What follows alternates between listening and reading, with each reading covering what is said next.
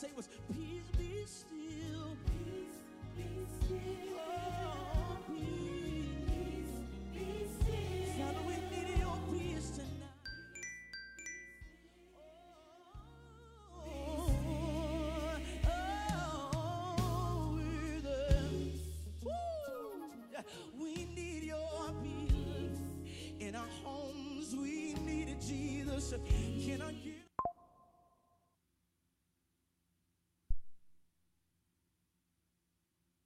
I get a witness to wave your hand tonight? If you need it, Father, we need it in our school, Jesus. We need it in our jobs. God, we need it in Jackson, Mississippi. Give me still. Yeah. Whenever the Lord said, I want to tell somebody tonight,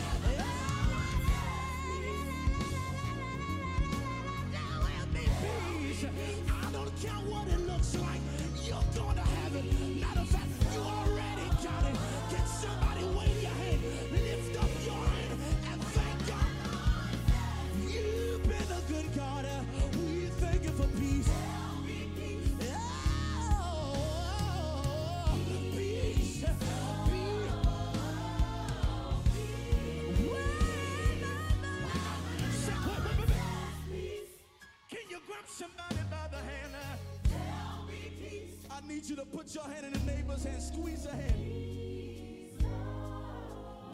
Hey, can you do me a favor? I wish I could touch everybody, but can you look at me and say, neighbor?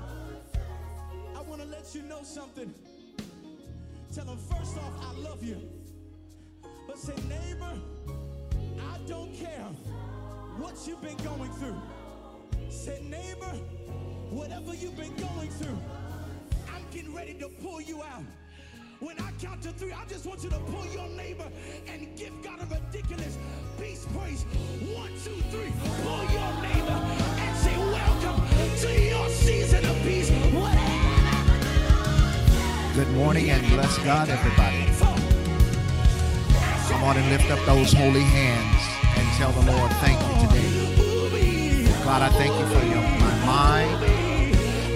I thank you for my body's movement. I thank you most of all for you giving me the ability to know that you are God and above you there is none other. I need everybody that's here this morning just to get in a posture of thanksgiving right now and offer unto God a praise. I don't need no selfish worshipers. You, ought to know that? God is the giver of all peace this morning, and if you have joy, you can rejoice. Hallelujah. I thank God for Jesus today, and I pray that you do too. Welcome everyone to our Sunday service. I welcome you in the name of Christ. This is the day that the Lord have made, and we're going to rejoice and be glad in it. Good morning, Tracy. Good morning, Gloria. Good morning, Cassie. Good morning, Janet. Good morning, Samuel. Good morning, Chris. And I'm sure Fakita is there with you. Uh, good morning, good morning, good morning, Debbie. Good morning to all of you. I praise God. How about you? Hallelujah. You should still be lifting up those holy hands right now. And you should, still should be thanking God. Hallelujah. He's brought you through another week since we were here last time. He brought you from yesterday. He brought you through last night. Hallelujah. And I bless him because of that. Thank you, Jesus. Hallelujah. Going to let this music for a moment just bless you as you get your mind set now to receive the word of God. We are here and you are here to receive right now.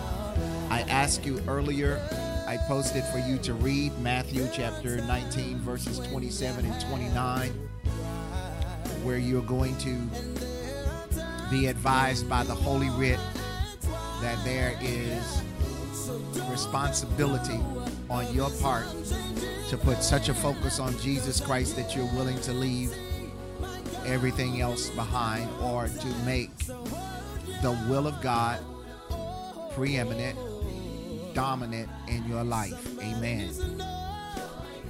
Thank you, Lord Jesus. That's the Walls Group, that young family, brothers and sisters.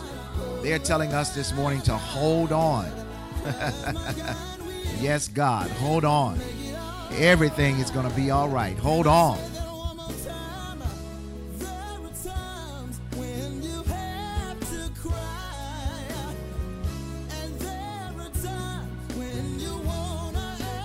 Getting ready for our prayer, and you're still lifting your hands, telling the Lord, Thank you. Tell everybody in this room, Good morning. Tell everybody, Good morning. Hallelujah. Thank you, Lord Jesus. As we're making ready for prayer now, and we're getting ready to move to the interior of our Sunday morning service. Amen. Uh, we're getting ready for prayer. I've asked you to read Matthew chapter 19, verses 27 and 29. I'm going to read that aloud for you. Then Peter spoke up. Look, he said, We have left everything and followed you. What will we have?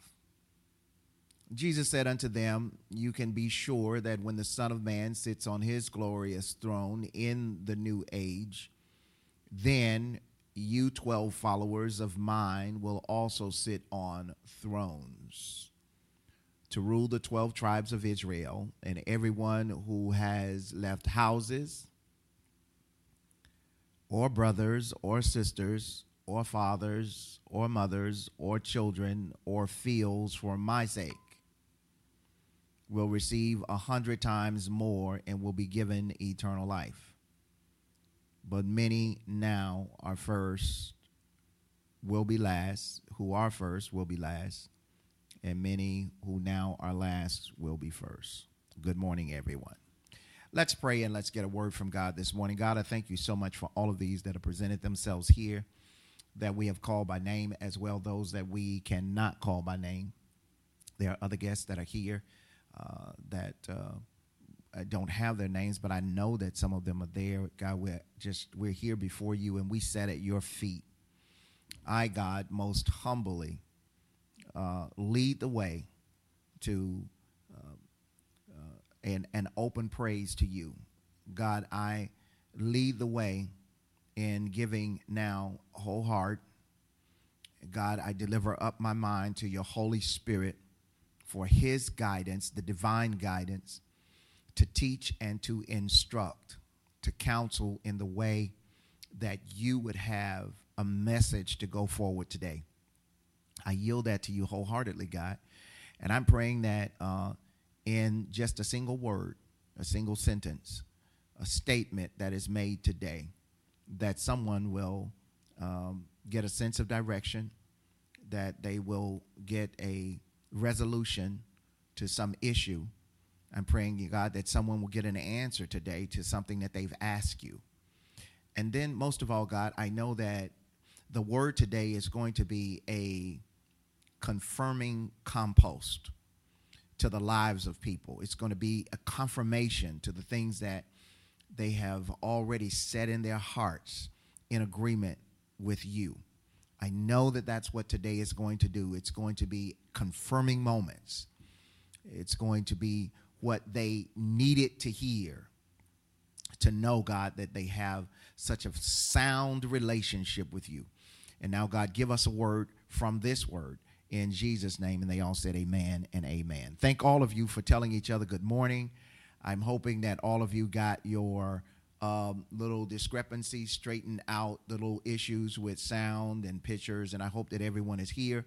And I'm hoping that your experience is without interruption. I hope that you don't have to get in and get out and piece this together. Oh my God. it it we there is a way that I could actually make a presentation. I could go on Facebook and it would be uninterrupted. However, I am not well in my spirit to minister on Facebook. I just choose not to take that platform.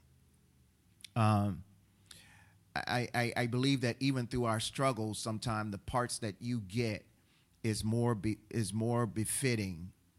I think that this, even though it is sometimes just with such interruptions that you just really didn't get anything. I'm I'm just uh, I'm not just ready to take it to to Facebook.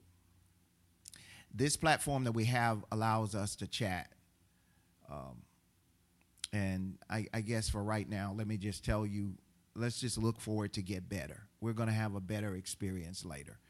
All right, I've asked you to read Matthew chapter 19, where Peter spoke up and he said that uh, we've left everything behind. Then he asked the question, What do we have left? What is it that we have left? And Jesus said to him that you can be sure that when the Son of Man sits on his glorious throne um, in the in the in the new age or in the coming age, which is actually in his resurrection, that things are going to change. Things are going to be different. Uh, so, uh, so let's uh, let's just look forward to. Uh, I'm, I'm seeing that someone's un, unable to to get. Is there anyone else? Maybe I see Debbie for some reason is not able to hear or see. I'm hoping I've seen hadn't seen anything from anyone else. Sometimes it has to do with your internet speed that you have in your home uh, or where you're trying to stream from. Uh, but this is what Peter said. He said that we've left everything behind and uh, we've followed you. And then he asked, What do we have left? Now, the reason that I wanted to premise today's uh, lecture and instruction from here is because I'm still in John chapter 4. I'm still with the woman, the Samaritan woman that is at the well. I'm with the woman that is at the well. The well where Jesus, where she has an encounter with Jesus, and because of what Jesus is doing with her at the well, he has now officially broken all social, racial, religious, and cultural norms. I'm going to say that one more time. Jesus' encounter with the woman at the well, their conversation, their dialogue, just the idea that they are talking to each other because there is no way that a Jewish male is going to uh, have conversation with um, there's limited with whomever they, especially as a rabbi, who they're going to talk to, period. But for him to have this conversation with this woman says now that Jesus has broken every social, racial, religious, and cultural norm. I believe that this, the premise here, gives credence to Jesus saying that I didn't come to make peace, but to set at variance between mother and father, uh, son and and daughters. I didn't come to give peace. The understanding of Jesus saying that means that I'm not coming here to pacify your practices your religious norms, your cultural norms, your social norms as it relates to the things that are not in line with my Father's will. I didn't come to be a yes man to practices that you have set up, religiously so, under whatever umbrella that you have, be it church, Christian community, people of faith, however you're calling yourself, whether it be denominations uh, or, or just some religious practice, Jesus did not come to give you a pacifier or the peace of knowing that it's okay to make practical these kinds of practices and you're doing it as a representation of worship towards his father. No. He's breaking social norms. He's destroying cultural, religious, and racial norms. Everything that has been socially accepted. This conversation between Jesus and the woman at the well is now destroying it all. It's doing away with it all. He breaks it. Verse number 28 in John chapter 4. Verse 28 in John 4.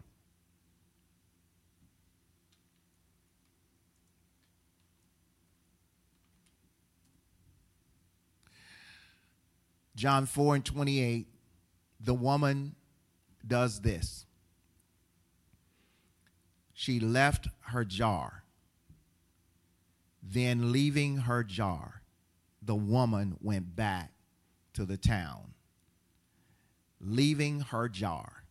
She came with her jar. She came with the purpose to use her jar. She was intending to use the vessel at the well after having conversation with Jesus, verse 28, she left her jar.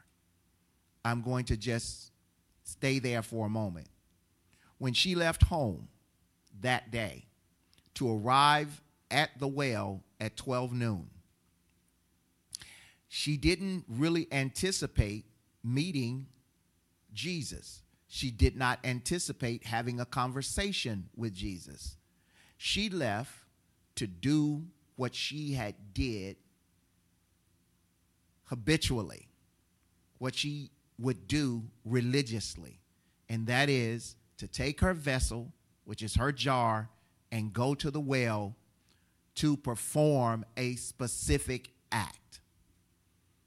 She did not know that day that she was going to encounter Jesus.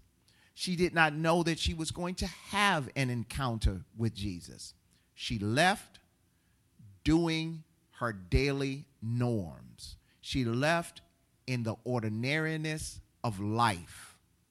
She left to do what she does best that is, to go to Jacob's well that is very deep, very deep.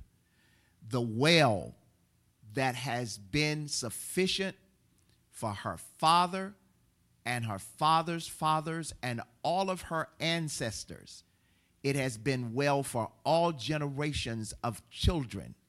The well, Jacob's well, has provided not only for the people, but it has provided for the livestock.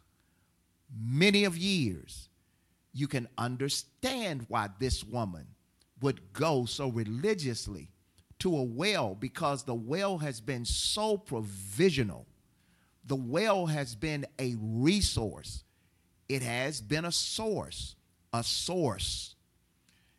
The well is deep, which means that there is no possibility, based on what she knows, that this well will ever run dry. This well is so deep that there is no way, regardless to how many times I draw and others draw, that it will ever go dry. And she's did this religiously. It's been her practice. This is what she would do. Do you realize that there are practices that we keep, things that we do in thanksgiving to God that we do so religiously? And we use things as a source or resource that it becomes our worship. We worship the well because the well is what provides for us. Do you know that the well could also be represented by someone that you look at that has always been there, been there for you as long as you've known? And you go to them religiously, you go to them faithfully knowing that every time that you go to them, that they're going to be there for you.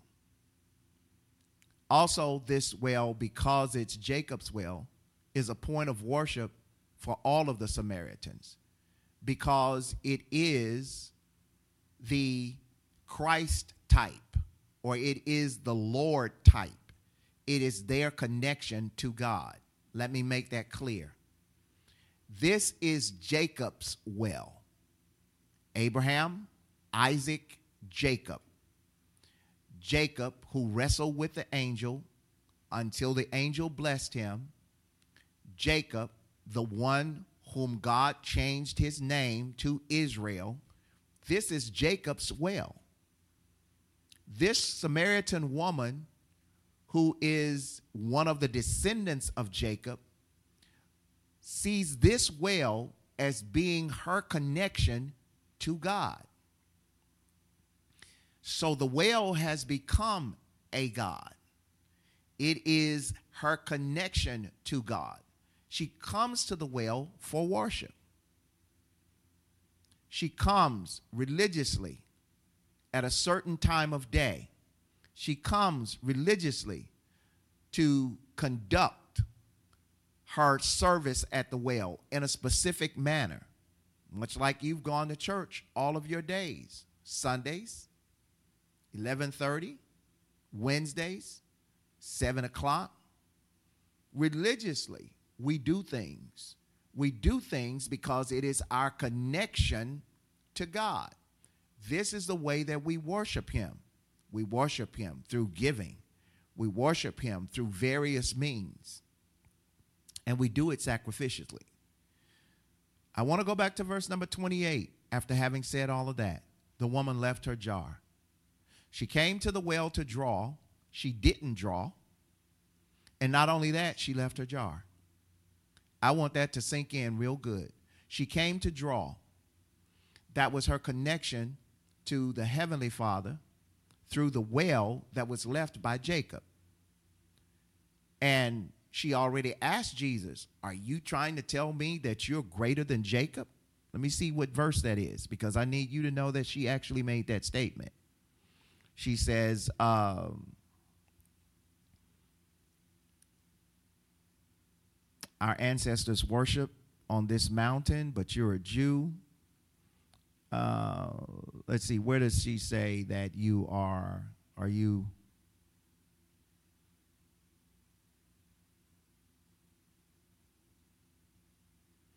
Verse number 12. Are you greater than our father Jacob, who gave us the well and drank from it himself? as did also his sons and his livestock? She already asked Jesus, Are you greater than Jacob? and who are you? You know, for you to be making such an offering that you're going to do something better than this well can do for me. Who does God think that He is to think that He can do more for me than Don can do for me? But, you know, we are very politically correct. I don't worship Don. I just thank God for him. You have to be careful because there's a thin line between being thankful for something and worshiping something. Just like there's a very thin line between money and the love of money. One is not the root of all evil, but the other is. Money is not the root of all evil but the love of money is. Very thin line. So is there a very thin line between the idea of coming to the well because this is Jacob's well and the well itself being God. I know I'm getting through to you this morning. I need somebody to type amen so that I can move forward. Verse 28, she leaves her jar behind. So I got two questions for you today as I move forward. What can you do without? That's question number one. Nobody typed amen yet. What can you do without? What can you do without? I don't know. Maybe I don't have anyone. Nobody typed amen yet. What can you do without? She left her jar behind, verse number 28. Then, leaving her jar, her water jar, the woman went back to town. Thank you, Chris. What can you do without? Second question What should be left behind? What can you do without? What should be left behind? The woman who is having an encounter with Jesus has to answer both of these questions. What can I do without? And what should I leave behind? Because I can't any longer continue to socially, culturally, religiously, and racially come to this well as a point of worship and also accept what this man is offering me, and that is eternal life. I can't do both. I've got to leave something behind. Something has to become superior while the other becomes inferior. Let's point out some things about her leaving this jar behind. Can she use it again? Yes, but not in superiority. She didn't destroy the jar, she simply left it behind. I don't have to use it today as a source.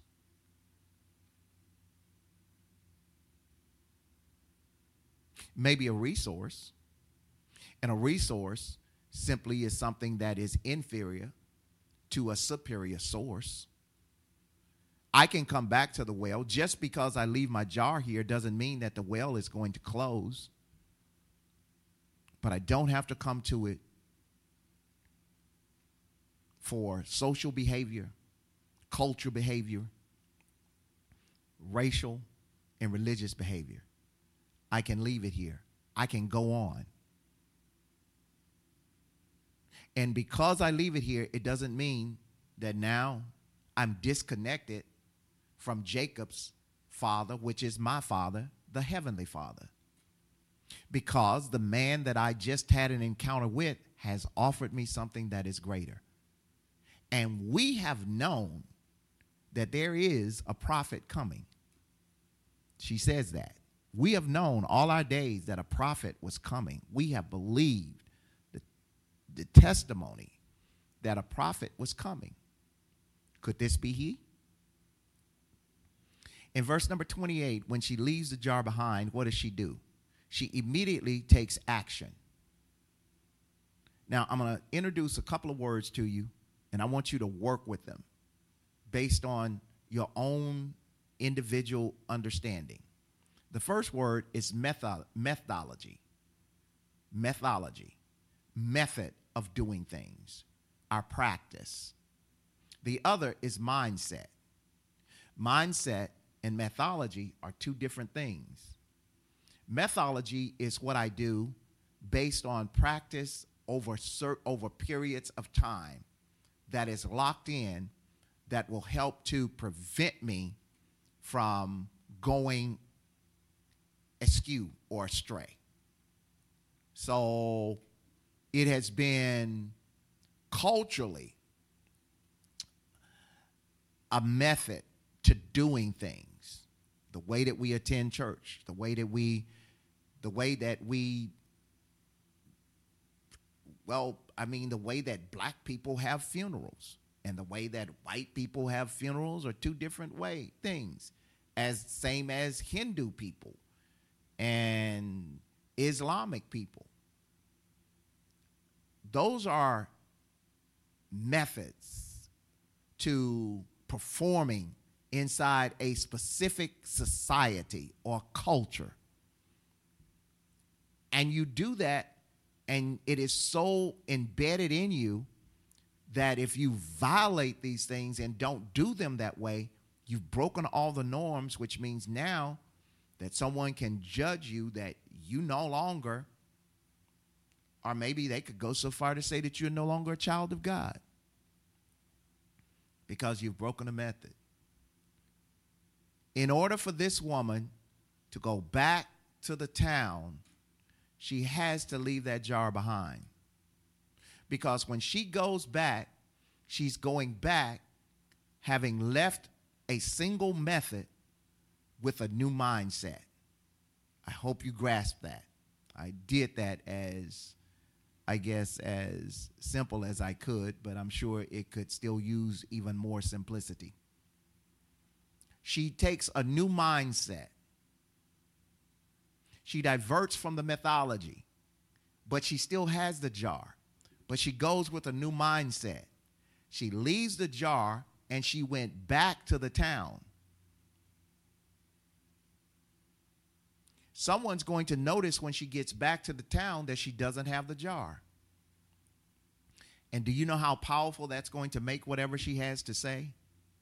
Is because someone's going to notice she doesn't have her jar. She doesn't have her vessel. Didn't she just come back from the well? Where's the water? She went to Jacob's well. Oh my. How profound this must be on her behalf to now conversate with the people that she left, but she's not carrying the vessel.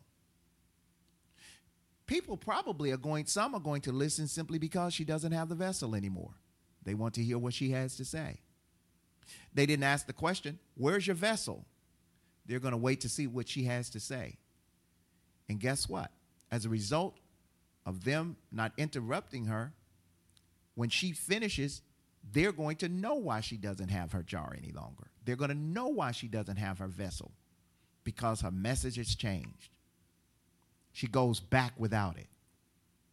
She says, Father, in verse number 29, when she reaches the people, notice now, new mindset, new message. New mindset, new message. I want to challenge you to have and to take on a new mindset so that you can have a new message. Her message now is come see a man. I want to put a period right there. Come, comma, see a man, period. Come, comma, introductory phrase, come, phrase, statement, see a man. That's what I want to say. I could not have said before my encounter, see Jesus in any fashion. One, because I had not met him. Two is because I was locked down with a certain certain methodology. And if I wasn't willing to leave that behind, then I couldn't come with a new mindset to tell you to come and see a man. Because by virtue of the jar still being in my hand, drawing water from what I've always done, then my practice would have spoke louder than anything that I had to say. People sometimes we hold on to things. That means that our actions are speaking much louder than our message. Our actions are speaking much louder than our message. I hope you hear what I'm saying. You're what you're doing is much louder than what you could ever say.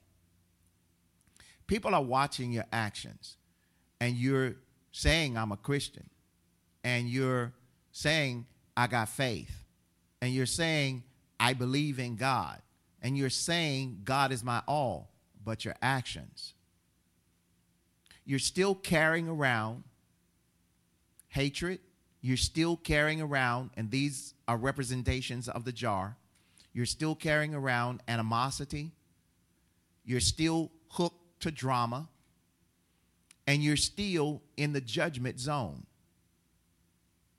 You, you feel that the only way that you can be close to God is that you have to judge others. Because the only time that you feel an extreme closeness to God is when you have felt a certain way about someone else, which makes you feel better about your own flaws. Let that soak in. Judgment, drama, church drama, saints drama, judgment, think about the way that we have done things for so long in the assembly, the way that we have looked at others, and even in our thoughts, though it didn't come out of our mouth. How do they think that they're going to come in here and they still drink like that? How do they think that they're going to come in here and they're still living with that man? They're still living with that woman? How do they think that they're going to come in here and they they go here or they go there? You, you all know it. I don't I don't have to give you the elementary uh, processes of preaching, the things that we use as sermon fillers to just make it sound good. You know the things that we have done. You know them better than I can say them the things that we have kept that has that is judgmental and drama. Judgmental and drama. Lots of drama and consistently passing judgment.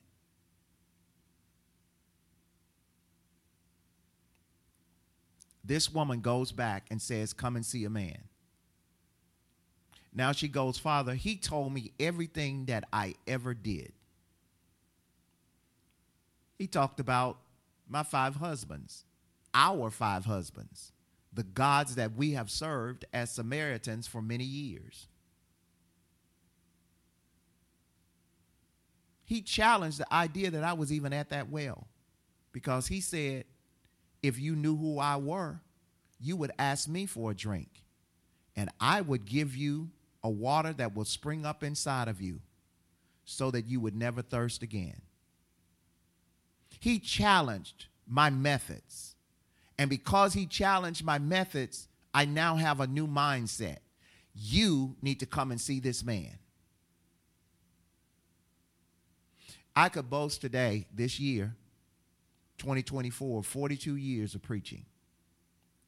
42. 1982 to 2024. That's 42 years. I accepted a call to minister at Tabernacle of David, 1100 Lincoln Road, just off Interstate 80 between Oakland, California and Sacramento, California at Tabernacle of David. A storefront then, literally a storefront. It was a corner store with a big column sitting right in front of the, the, the, the, the podium that you had to be careful when you were preaching or you'd run right into it. I started there when they when we would a, a pastor who would get off from Coca Cola and teach like he was crazy on Wednesday nights after just getting off. He walked in with his Coca Cola uniform on, R.L. McCray. And I accepted my call to ministry at that little storefront church that is now about a $3 million edifice sitting right there. They've bought all of that property around. 42 years ago, I started with that little storefront ministry. And here I am 42 years later. And you got to believe that there's been a lot of social norms, a lot of religious norms. There have been a lot of cultural and racial norms. But my question is how well have they done with really telling others about a man that can tell me all that there is that I've done in my life? Come and see a man who told me everything. And then she asked the question ultimately could this be the Messiah?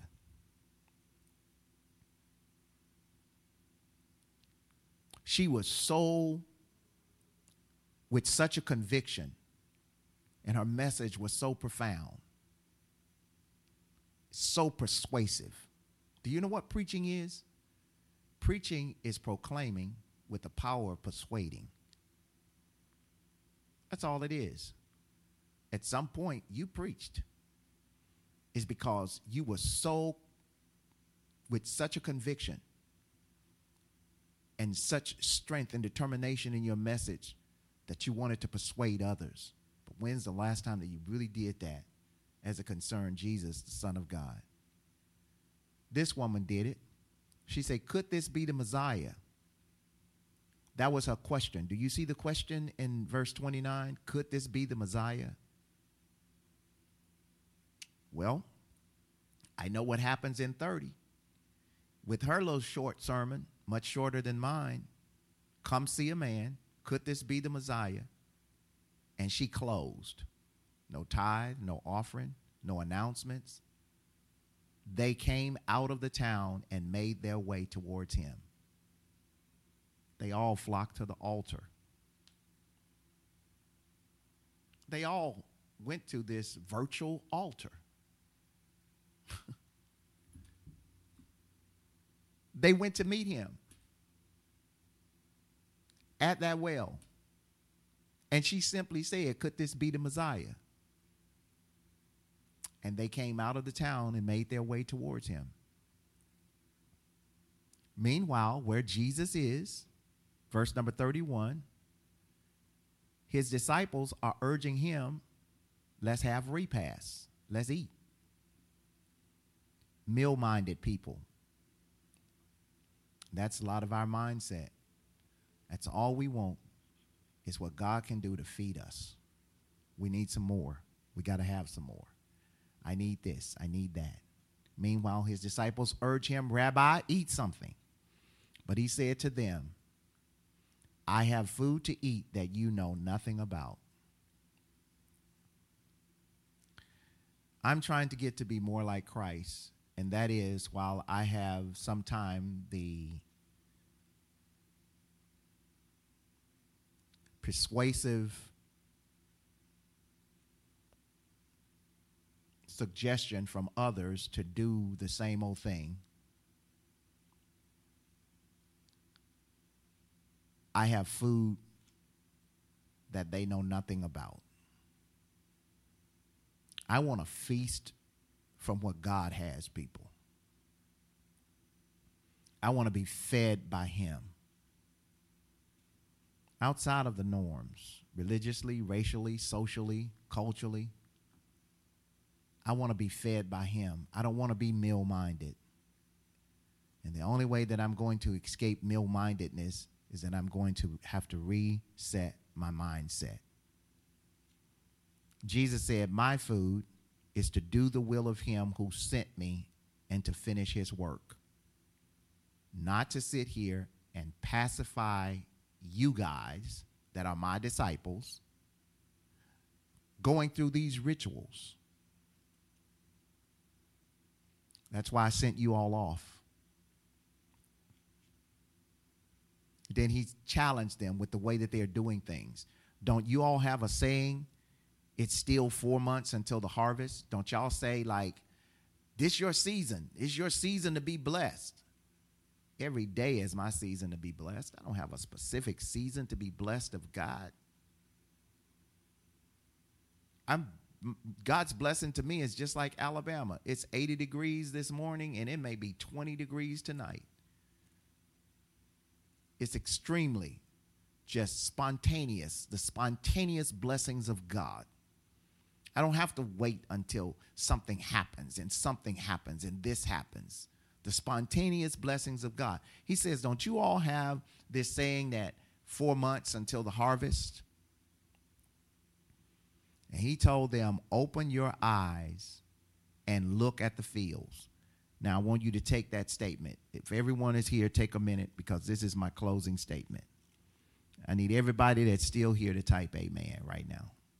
If you're still in here, type amen. Your names are lit up. It looks like everybody is here. Come on, type amen. So that I can know you're here and I'm going to get ready to close this. Come on, start typing amen.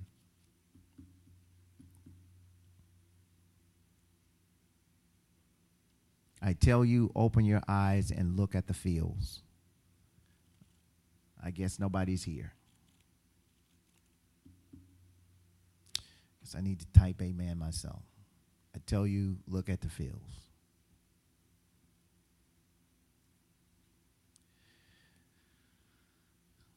Maybe there's nobody here. I guess I'm talking to myself.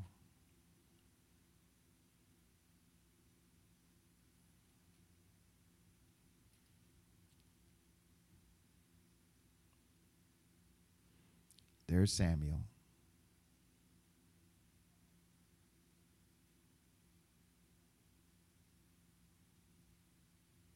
Janet, Cassie, Chris,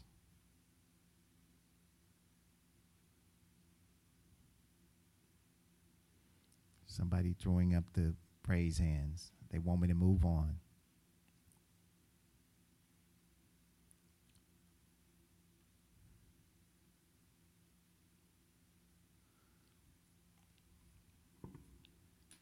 Open your eyes and look. What are they looking at? Now, I want you to take this. He tells them, You want me to eat? You want me to just lock in to, thank you, Gloria. You want me to lock in to you feeding me like the way to a man's heart is through his stomach. And you want me to f- eat right now, and I'm in the middle of ministry, and all you got is just a meal mindset. I'm going to let the hammer down right here. Then I'm going to close. You just want to come to church so you can say you went to church. You don't want to come and love anybody. You don't want to come and encourage anybody. You don't want to come and and and let somebody just be blessed by your presence. You just want to come for the same ritualistic reasons. We just want to be able to tell somebody that we saved. We just want to tell somebody that I love God. And we just want to tell somebody that I got faith. I got to let the hammer down.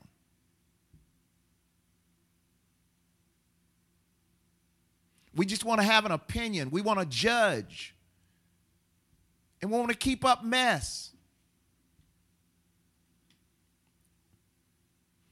But then we want to wait until it's time for the blessings.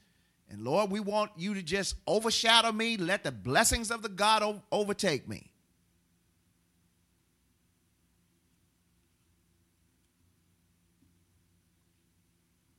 Pressed down, shaken together, running over. God been good to me. God's been good to everybody.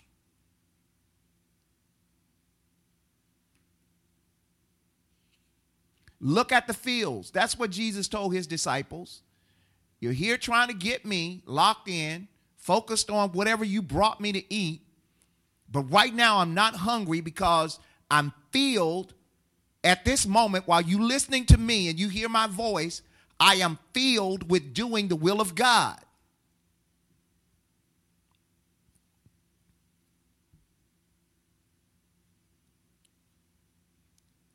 You all got this habit. It's your it's your cultural norm to say that 4 months and we're to get a harvest. We tell our children, go get a job, get a good education, and, and have something in life. You don't have an education. You had a piece of a job, and God was good to you. Start telling your children don't limit God. The sky is not the limit. The earth is the Lord's, the fullness thereof, the world and they that dwell therein.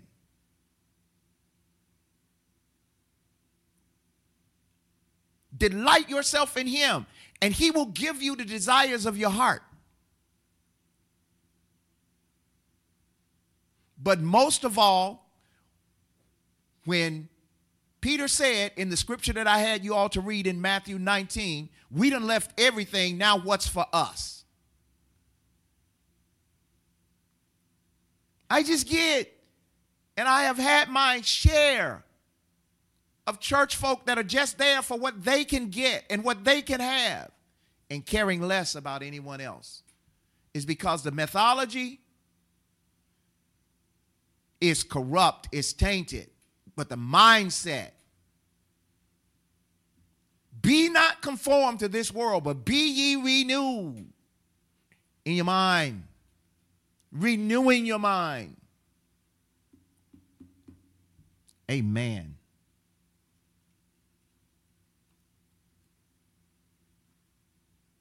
Look at the fields. Why did he tell them to look at the fields? Is because that woman is now approaching with all of those Samaritan people.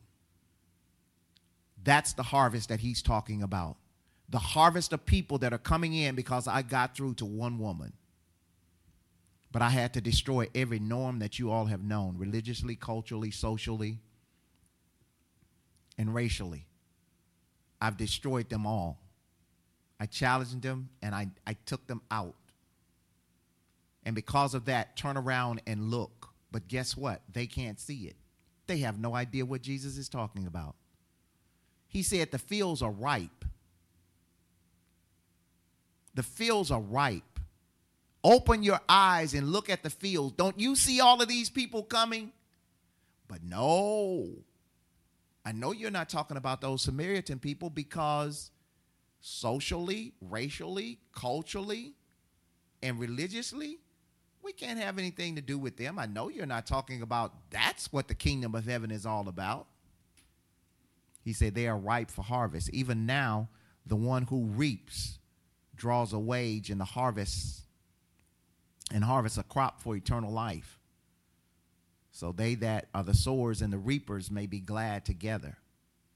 Jesus is simply saying, what's happening here, you're going to get credit for it as being disciples because all of these people are coming that are Samaritans. Later on, after the day of Pentecost, when the day of Pentecost is fully come, you all are going to preach. And Peter, you don't even know it yet, but I got a sermon that's coming up in you that you're going to preach. And so many people are going to come, thousands in one day out of one sermon. And Peter, you don't even know it yet. And then you're going to turn around and say, What shall we do to this? And the answer is going to be but one, and that is that they all be baptized in the name of Jesus. Peter, you don't even know that's about to happen to you. It's because you got a method of doing things, but I'm bringing forth a new mindset. I'm closing now. And I think this is probably going to be the last installment on this. Verse number 39 Many of the Samaritans from the town believed in him because of the woman's testimony new mindset. They believed in him because of the woman's testimony. They believed in him because of the woman's testimony. All that's saying is is she became a vessel. But before her jar was a vessel. I'm going to ask you the question again. What can you do without and what should you leave behind? You need to leave that way of doing things that you think has really pleased God all of this time so that somebody can truly see Jesus through your life. If you're there, amen. If it's a work in progress, amen. But if you stuck on that old mess, many of the Samaritans from that town believed in him because of the woman's testimony. And her testimony was, He told me everything I ever did. That's end quote. That's verse number 39. So when the Samaritans came to him, they urged him to stay with them, and he stayed two days. Guess who else had to stay? The disciples had to stay there too. I'm going to close by saying this. If you keep hanging around me, you're going to learn something. And I'm going to upset your equilibrium. I'm going to upset what you've always thought. I'm going to upset some of the stuff that you've learned. But I'm going to be hanging around where the harvest is plentiful. Has nothing to do about, about what God is giving to me. It's about what he's doing to for others through me. Because I'm leaving my jar behind. I'm leaving my vessel behind. I'm leaving the mythologies of the old and the mindset is new. You may not like it. You may not like it. I have always had a problem with the idea of people thinking that I had to have your tithe, your money. 42 years in ministry, and God didn't stop me off so, that I would need anything that people gave me monetarily, though it was certainly used. And it was a blessing but it never was my drive and my motivation. And we can't continue like this, having people just so that we can make a come up.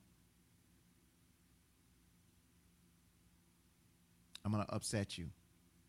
Because when I say everybody, I mean everybody. I mean, past all racial divides, cultural divides, all of it. I had to leave behind Pastor Don, Bishop Hirth, Reverend Hirth. And it's okay, you can hold on to that. But to the harvest that's coming in, they don't they don't want no bishop. They don't want a pastor. They don't want a reverend. They want someone that can just maybe sometime be patient with them while they get to where you are.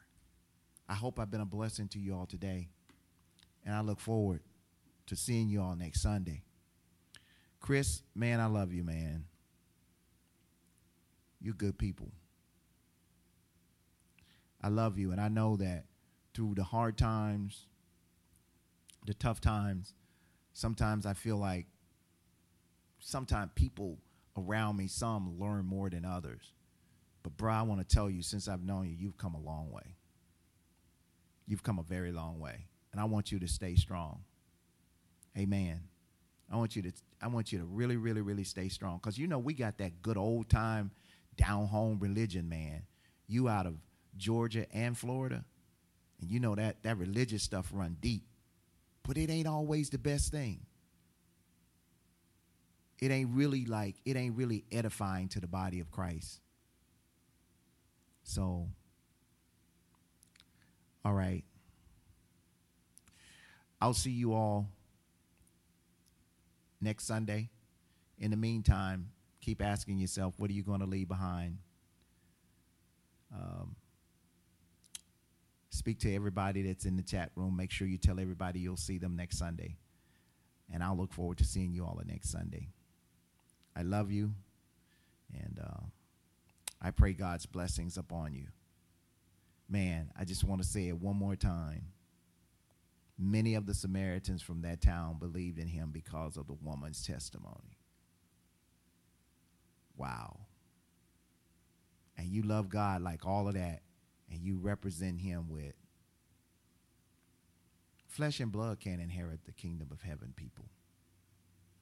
You can do all the get do right stuff that you want to do. You don't cuss, you don't do this, you don't do that. That ain't gonna get you into no heaven. Some of the cussingest folks it is, it's got key places in his kingdom. Sorry to be the one to tell you that, but I just wanted to know, let you know with your judgmental self, just because you don't drink, just because you don't do this, that ain't giving you no superiority. You just meal minded. That's all. Just thought that I would uh, just encourage some folks today. Yep. Take off your fascist ways. Leave that jar behind. You ain't impressing nobody but yourself.